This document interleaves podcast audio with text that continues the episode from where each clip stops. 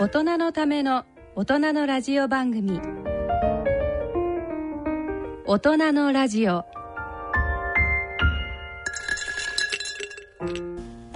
ご機嫌いかがでしょうか？東京肝臓友の会の米澤敦子です。ご機嫌いかがでしょうか？佐賀大学の江口一郎と申します。毎月2週目のこの時間は肝臓に焦点を当ててお送りします。さて2019年明けました先生。はい。明けましておめでとうございます。おめでとうございます。えー、ラジオを聴きの皆さんはどんなお正月を過ごされたのでしょうか。今日は、えー、もうすでに自己紹介をしていただきましたけれども、えー、佐賀大の、はい、江口先生をお招きしておりますが、えー、年末にですね。まあ、年末というか12月12月ですね。1日から、はい、はい、モンゴルに行きました。行ってまいりました。はい、はい、えっ、ー、とこれはあの先生のえー、お仕事で。の一環で。一環で、えー、はい、米沢さんをお誘いしたという形ですね、はい、あのー、えっ、ー、と患者日本の患者代表としてそうです。はい、えー、同行させていただきました、はい。あの このモンゴルなんですけどまあ後ほど詳しくはお話をお聞きしますけれども、はい、これは先生ちょっと触りだけ。ええー、っとさモンゴルはですね肝臓がんで亡くなる方が世界で最も多い国なんですね。はい、で、なんとかしなきゃならないということで、長年モンゴルでも肝炎対策をしていて、はい、えー、その中で佐賀県が、あ肝臓がんが非常に多い地域で、日本の中では多い地域ですから、はいあその日本の中で佐賀が、まあ、どういうことをやってるんだっていうことがたまたま、うん、あモンゴルのロータリークラブと、はい、佐賀のロータリークラブが交流する機会があって、えー、で佐賀で、えー、日本の佐賀県で肝炎対策をいろいろやってる、うん、組織があるぞということで我々ご紹介いただいて、はい、で一昨年の秋から、はい、あ交流を始めまして。一昨年秋から。それで我々がやってることをご紹介したところ、えー、今後も連携してやっていきたいということがありましたので、はい、えー、今回、えー、私としては2回目になりますけれども、お具体的に実際肝炎対策をモンゴルで進めていこうと、はい、佐賀の取り組みをお使えるものはモンゴルで使っていただこうという、はい、まあ、国際貢献もあって、はい、いくことになりまして。なるほど。で、その中で出てきた話題と中中でもお、患者さんがどういう立場であるべきなのかとい。うところも非常に困っているということがありましたので、えー、米沢さんにお声をかけて来ていただいたということになります。はい、はい。ということで、えー、詳しいお話は後ほどさせていただきます。はい、えー、それから、まあ、先生年末年始はどのようにえ年末年始はおかげさまでお休みいただきまして、えー、えー、元旦から元旦の朝の、はい、飛行機から、はい、あまあ、佐賀から、はい、あ羽田まで来まして羽田からレンタカー借りまして、えー、で、えー、富士山を見に山梨県に行ってきました。羽田から車で車で、えー、中央道を通って、はい、渋滞もなく渋滞全然なかったね、1時間40分ぐらいであそんなに早く、えー、川口湖まで着きまして。あっという間に着きますね。あっという間でしたね。本当ですか。天気も非常に良かったのでそうですね。お天気良かったです、ね。えー、富士山を見てきました、はい、家族旅行で富士山をで過ごしてきました。ご家族で。はい。あそうですか。富士山はね本当にとっても今年は綺麗に。とっても綺麗に見えて、えー、えー、あのなかなかその飛行機から見る時とか新幹線から見る時は静岡県側から見ることが多いんですね、えーえーはい、山口山梨県から見る。これがあの、えー、たまたま去年の肝臓学会の、はい、ある会議があ富士急ハイランドっていうホテルであったもんですがそこでものすごく綺麗なあ富士山を見て、はい、これは家族も連れてきたいなというのがありましたから正月行こうということでえなんとかあなるほどですね行ってきたというわけですね。そうなんですねそれは素敵ですね。えっ、ー、と、今年初めてご家族で富士急ハイランドに行かれたそうです。富士山を一緒に見るっていうのは初めてでしたね。そうですか。お子さんも、あの、初めて。初めてえー、小学校1年生と、えー、幼稚園生ですね。はい。初めて富士山を近くで見たんですけど。えー、どんな感じでしたかね、お本当にびっくりですよね。目の前に、本当に大きな富士山がてっぺんから裾野まで広がっているっていうのを初めて見る光景でしたから、えーえーあなんでしょうかね、年末の疲れが吹き飛ぶような感じで、はい、子供、家族、みんな喜んでくれたのが非常に良くて。あ、そうですか。で、家内も病院で薬剤師をしてるんですけども、えーえー、まあ、実家の病院が、あ去年ある、あの、新しく病院作ったもんですから、非常に、えー、あの忙しかったもんで、えー、それをねぎらう意味もあったんですけどね。なるほど。で、なんとかまあ、非常に喜んでくれて、えー、で、これも非常に気持ちが良かったもんですから、まあ、来年も行きたいなんていうことを帰りがけ話してた、ね、じゃあまあ、来年もぜひまた行けるといいなと思ってます。そうですね。でも先生、はい、よく年末年始お休みが取れました。そうですね。これあの、最近話題の働き方改革、はい、まあ、あの、肝臓病では両立支援の話題もありますけども、えーはい、おまあ、働く側もや休むとか休むということで、うん、私ももちろん組織の中で責任者をしておりますから、えー、休む時はもうとにかく積極的に休もうということを、うん、まあ、自分であの示すことをやらないと、はい、だらだらと上が仕事してると、休む時間皆さんタイミング失いますから、上が派手に遊べばあ下も遊んでくれるんじゃないかなということで、えー、積極的に働かないかをやってると。なるほど。で、楽しませてもらってるということですね。あ、でもすごくいいことだと思います。それでは、江口先生と大人のラジオ進めてまいります。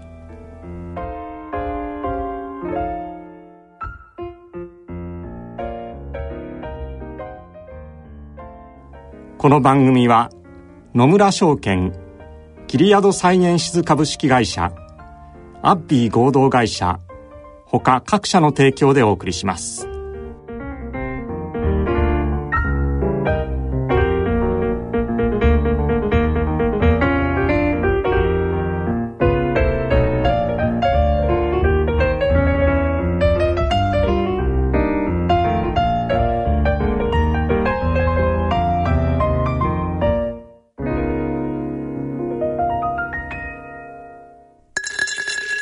野村。第二の人生に必要なのはお金だけじゃないから。ゆったりとした旅を楽しみたい。健康はもちろん若々しさもまだまだ保ちたい。住まいをもっと快適にしたり、相続のこととかもしもの時のことも考えておきたい。セカンドライフのために知りたいことってたくさんありますよね。あなたのハッピーなセカンドライフのために。野村証券の本支店ではさまざまなスペシャリストを講師にお招きして野村のハッピーライフセミナーを開催しています。詳細はウェブで「野村のハッピーライフ」と検索してください。なお当セミナーではセミナーでご紹介する商品などの勧誘を行う場合があります。それの村に来てみよう。C 型肝炎のない明日へ。はい新しい明日事務局です。あの私の家族が C 型肝炎なんですけど新しい治療法があるって聞いて。はい最短12週間飲み薬のみで治癒を目指せる治療法もあります。本当ですか？その治療はどこで？お近くの専門医療機関をご案内いたします。新しい明日事務局では C 型肝炎に詳しい医師のいる専門医療機関をご案内します。フリーダイヤル0120-01-1134または、なおそう C 型肝炎で検索。ギリアド。大人のための大人のラジオ。健康医学のコーナーです。えー、今日ご出演の江口先生には、2017年7月にご出演いただきました。はい、ありがとうございました。えー、その時はですね、脂肪肝とナッシュについて、えー、ご解説をいただきましたけれども、えー、少し年数が経っておりますので、改めまして先生のプロフィールをご紹介させていただきます。江口雄一郎先生、福岡県久留米市のご出身。えー、佐賀医科大学卒業後、佐賀大学病院、埼玉医科大学病院等を経て、現在、佐賀大学医学部教授、佐賀大学病院肝疾患センターのセンター長でいらっしゃいます。えー、センター長として、えー、私も随分、えー、いろいろなお仕事に関わらせていただいたり、お世話になったりしています。えっ、ー、と、先生の最近のご趣味はマラソン。はい。そうですね。これも、あの、何と言いますか。そうですね。はい。先生と走りました。そうですね。函館マラソン一緒に函館マラソン7月に走りました。しました。はい。初マラソン。そうですね。で、初めて走ってハーフマラソン。そうです。ということで、それも大雨の中。本当に。走りましたね。あの、函館マラソンってものすごく景色が良くって、はい、まあ、海の近く、港の方を走ったりとかするんですけれども、はい、とても評判が良くてですね、あの、みんなからいいな、いいなって私事前に言われていて、ところがどっこい、あの土砂降りの中で、大嵐で走りました。景色ほとんどちゃんと見れてないという。ええ。はい。ただ濡れたということでしたけども、なかなかでもマラソンやったことなくて、僕走るの大嫌いだったんですよね。最初から。だから、そんな先生がなぜええ、それで3月ぐらいからお話をいただいて、これは大変だということで、これは大変ドクターでも走ってるお医者さん多いんですよね。周りにも走ってる仲間いっぱいいるんで、そうですね。ハーフマラソン出ることになったんだって話をしたら、はい。これはやばいぞと、はい。お無理無理、最初は無理っていう話をね。先生、その7月の、あれは1日に函館でしたけども、それまで準備の期間というのはどの3ぐらい？月からぐらい始めましたから走る。僕はそれまではウォーキングをしてたんですね。はい。夜ウォーキングをするっていうのをえ日課によくしてたんですけど、ええ走り始めるのは初めてで、はい。で、3月ぐらいに米沢さんとこういう函館マラソンしましょうということで、はい。申し込みをしました。はい。で、まあ、やるからには走らなきゃっていうことで、ええ。ー友達に聞いたり、本を見たり、ネットでいろいろ調べたりして、そう、先生もあれですよね、形から入ってまず形から。まずアマゾンでいろんなものを買って、で何がいい、何がいい情報を合わせて、で、靴屋さん行って、靴を合わせて、そうですね。靴もだから結局3足買いました。そんな3に。足買って、はいえー一番合うシューズを見つけて、でも、やっぱり靴大事ですね。靴は一番大事です、ね。靴と僕、あの、走ると体が痒くなってたんですよ、もともと。振動で。汗をもう小学校の頃から痒くなる。運動性ジンマシンとかってはいはい言うんでしょうかね。ええで痒かったんですけど、ええおその、今ギュって締める。そうなんですよね、そういうウォウォあのマラソン用のウはいェアがいいっていうんで、それを着て、ね。で、それを着て走ると体が非常に軽くて、あ、よかったです。で、えーっと、週に2回5キロ走れば大丈夫っていうのを友達が言いましたから、ええじゃあそれやってみようっていうことで3月からそれを続けていきまして、ええでもそれまでは5キロしか走ったことがなかった。はい。で、マラソン当日行って、えー初めて走ったハーフでしたけど、でもそれ米沢さんからお話しいただいた通り、はいそのスタートの時の号砲が鳴ると、はいはいアドレナリンがドバーッと出るんですよね。そうです。で、本当は走っちゃダメ、走っちゃダメと思いながら、ゆっくりペースを落として走るっていう、そうね教えていただいたのが非常に良くて。あで、あと、雨で暑くなかったっていうのが、そうですね。一番良かったかもしれないね暑くはなかったんですけど、いや、私先生がこんな、まあ正直というか大変失礼ながらですね、こんなに頑張られるとはっていうのが すごくありました。いや、あの、折り返し地点が2、2箇所くらいあったんですね。そうありましたねありましたそれで、まあ、私は経験してるので、少し早く前を走っていて、で、まあ、先生が、あの、いらっしゃるのをちょっと、ねはい、すれ違うのをちょっともうこう探していたら、もう先生がものすごく意気揚々とですね、おーみたいな。それあの、米沢さんを見つけた喜びっていうのがあるよね。数ある単数千人走ってる中で米沢さんを見つけるの大変なんですよ。ずーっと見て走るから、息が苦しいところじゃなくて、米沢さんを探すのが大変で、で、見つけた喜びで、ほこ、あの、微笑みだったんですよ。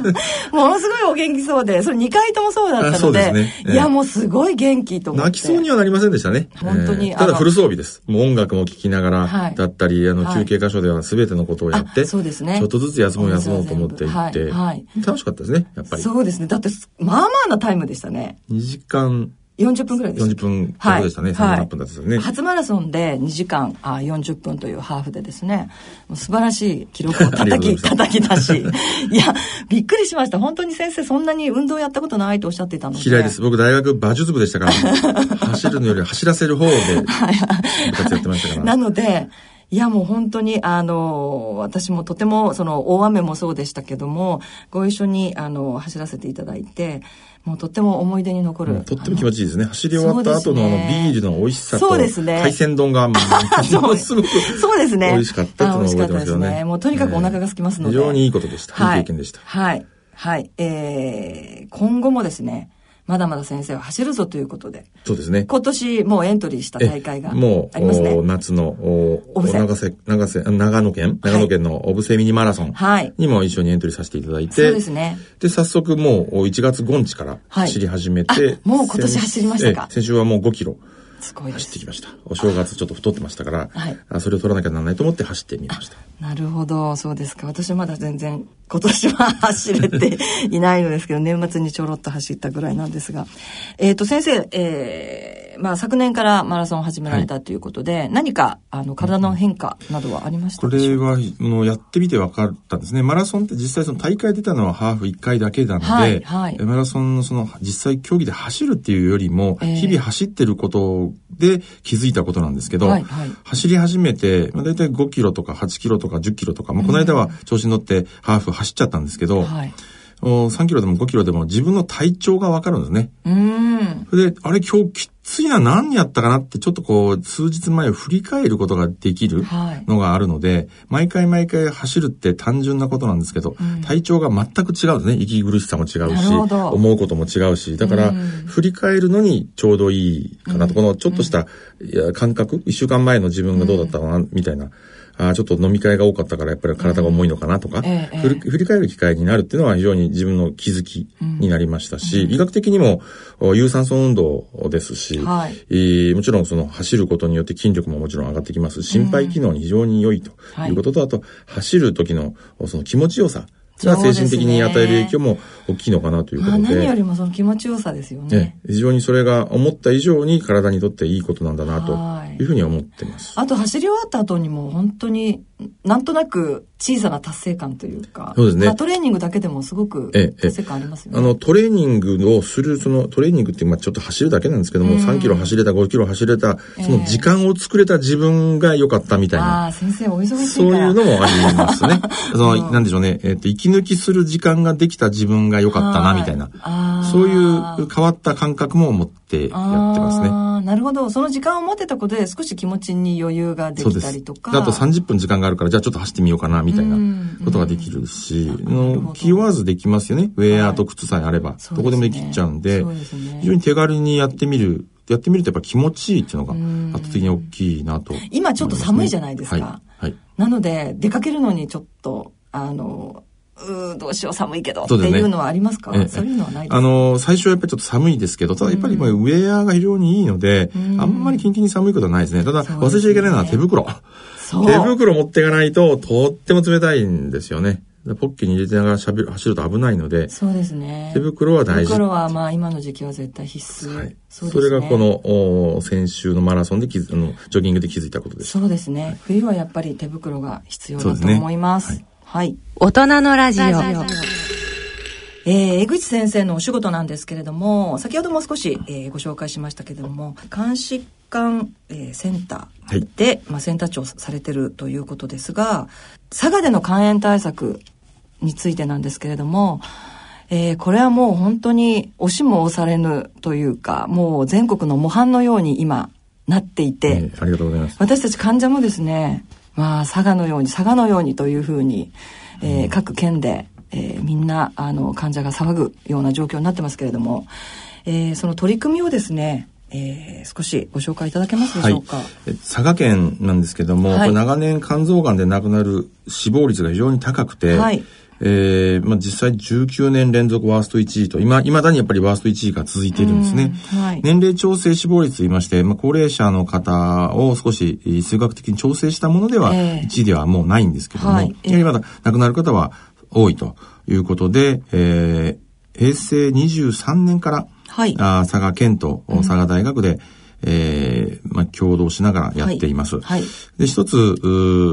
やってきたことっていうのは、やはりその、どうやったら肝臓の患者さんが減るのか、肝臓病の患者さんが減るのかということで、えーはい、えー、今は、まあ、いろんなところで出てきますけど、受験と受診と受領という言葉ですね。はい、検査を受ける受験と、うん、陽性と分かったら精密検査を受ける、はい、受診と、それから必要であれば治療を受けるという受領。この3つっていうキーワードで、はい。えー、一つ一つそれを、そこのハードルを、何がハードルで、そうやってどうやってハードルを下げ,、下げていいかいいかということを、うん、一つ一つやってきて、で、その受験受診受領が効率よく回ることっていうことで、はい、進めてきたのが、まあ、私たちの特徴であるのかなと。で、はい、今では受験受診受領というのはあ、国の中の資料でも取り上げてくださるような言葉になりましたけども、ねはい、我々がおそらく言い始めたのが最初なのかなというふうに思います。はい、そうですね。で、えー、まあ、検査をたくさん受けていただきました。うん、これは、はい、あタレントの花輪さんに全面的に協力していただいて、えー、佐賀県出身の方ですね。そうですね。はい、えー、佐賀彼に CM たくさん出ていただいて、うんで、県民の方々に、佐賀肝臓が大変だと、はい、いかんばいかんというようなキーワードを花輪さん言ってくださって、うん、いかんばいかんっていうのは、行かなきゃならないっていう佐賀弁になるんですけど、うんはい、いかんの肝を肝臓の肝に、はい、えー、重ねまして、ええ、で、そういうキャンペーンをやって、うん。で、年間3万人の患者さんに、マックス、住民さんの方々に検査を受けていただいたということだったり、ね、検査を受けていただくときにはあ、全部同意をいただいて、えー、えー、治療までちゃんと行ってるかどうかを、うん、県の方で申モニターさせていただいて、うん、うまくいかなければサポートさせていただいたり、はい、えー、受験をしやすい、もしくは受診をしやすいように、助成制度、佐賀県のオリジナルの制度を作っていただいて、はい、えー、経済、医療経済的にも少しサポートするようなことをさせていただいたりして、うん、えー、まあ、佐賀県に関する肝炎対策をやってきて、おかげさまで、はい、検査の受験率に関しては、あまあ、日本でも非常に高い値になってますし、ね、治療に関しても10万人あたりの治療者も非常に多いということで、はい、えー、まあ、国の方でも、まあ、参考にしたいというようなお声はいただいて非常にありがたいと思ってます。はい。あのー、今先生おっしゃいましたけども、受験受診、受領、あと先生もう一個フォローアップっていうのが。フォローアップっていうのが、あバージョン2では出てきてますね。そうですね、出てきてますけども、この4つがですね、先ほど先生もちょっと触れましたけれども、もう本当にあの、国の指針にも出てくるようなあ内容になっていて、やはりもう、あの、肝炎対策は佐賀発と言ったような印象も、あの、非常に私たち強く持っています。うん、ですね。はい。で、まあ、あの、各県が追いつけ追い消せということで頑張ってるわけですけれども、えー、先生が取り組みを始めてからこれは今、今年で何年目ぐらいなんでしょう、ね、えー、もう7年目。そんなになるんですね。あ、8年目ですね。すごいですね。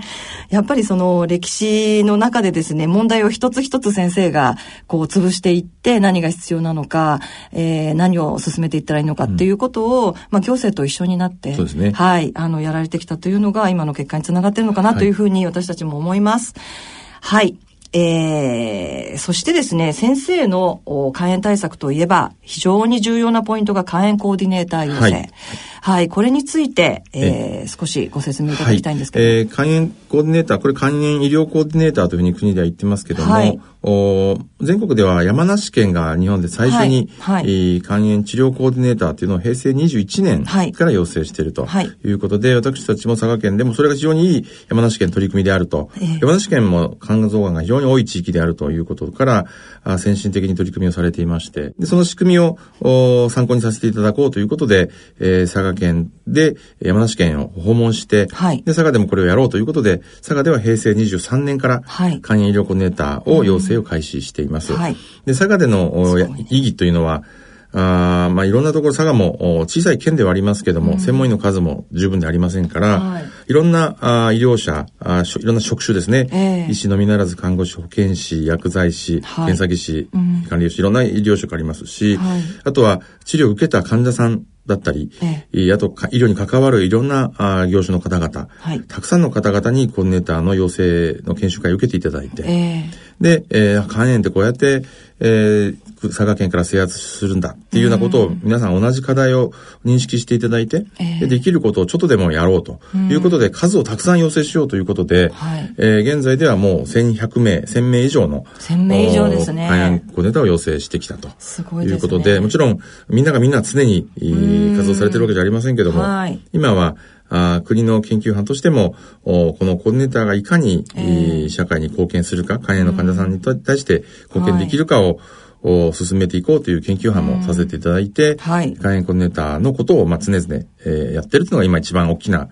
あ取り組んでいることっていうふうに言えるかなと思います。そうですね。あの、もう本当に江口先生といえば肝炎コーディネーターというふうな、もうイメージもとても強いわけですけれども、あの、実は私も、えー、3年前になりますかね。ねはい、はい。あの、このコーディネーター養成研修を受けさせていただいて、ね、はい。あの、私も患者として、えっ、ー、と、コーディネーター養成研修の場でお話もさせていただきながら、はい、毎年ですね。はい。えー、研修も、えー、受けさせていただきました。で、実はですね、あの、その数の問題がありますけれども、もう少しあの、その、各県がですね、その、コーディネーター要請の数をですね、競うような雰囲気が少しあったので、うん、えー、数が問題なのか、数が多ければいいのかっていうのを私ずっと思ってたんですね。ただ、その3年前、その研修を初めて受けさせていただいた時に、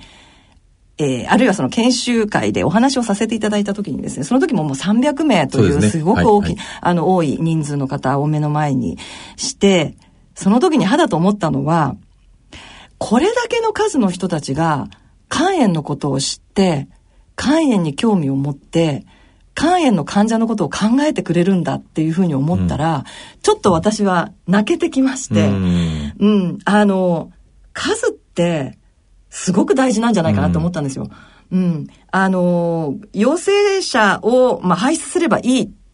だけなのかっていう疑問もありながら、いや、それでもこんなにたくさんの人が、この問題に立ち向かおうとしてるんだっていう現実を直面したときに、これは実はすごいこと。数って本当にすごいんだなっていうふうに私思いましたね。うそうですね。あの、一人の医療者の後ろには、患者さんなり、ご家族なり、いろんな方がやっぱりいらっしゃるんで、はい、ネズミ山っていうとちょっと言葉があるかもしれませんけども、うんうん、たくさんの方がいて、えー、とにかくなんでしょうね、皆さん知らないとか、聞いたことがないっていうことが非常にやっぱ肝炎多いですよね。ええええで、今治る時代になってるっていうのも、ウイルスが体から消えてしまうっていう時代も、なってるのにもかかわらず知らないっていう方が非常に多いので、こういう知識を持っている方がたくさん、あの、身の回りにいて、はい、で情報を発信してくださると、おみんながさ、またどんどん知識が全体として上がっていくんじゃないかなということで。そね。佐賀では、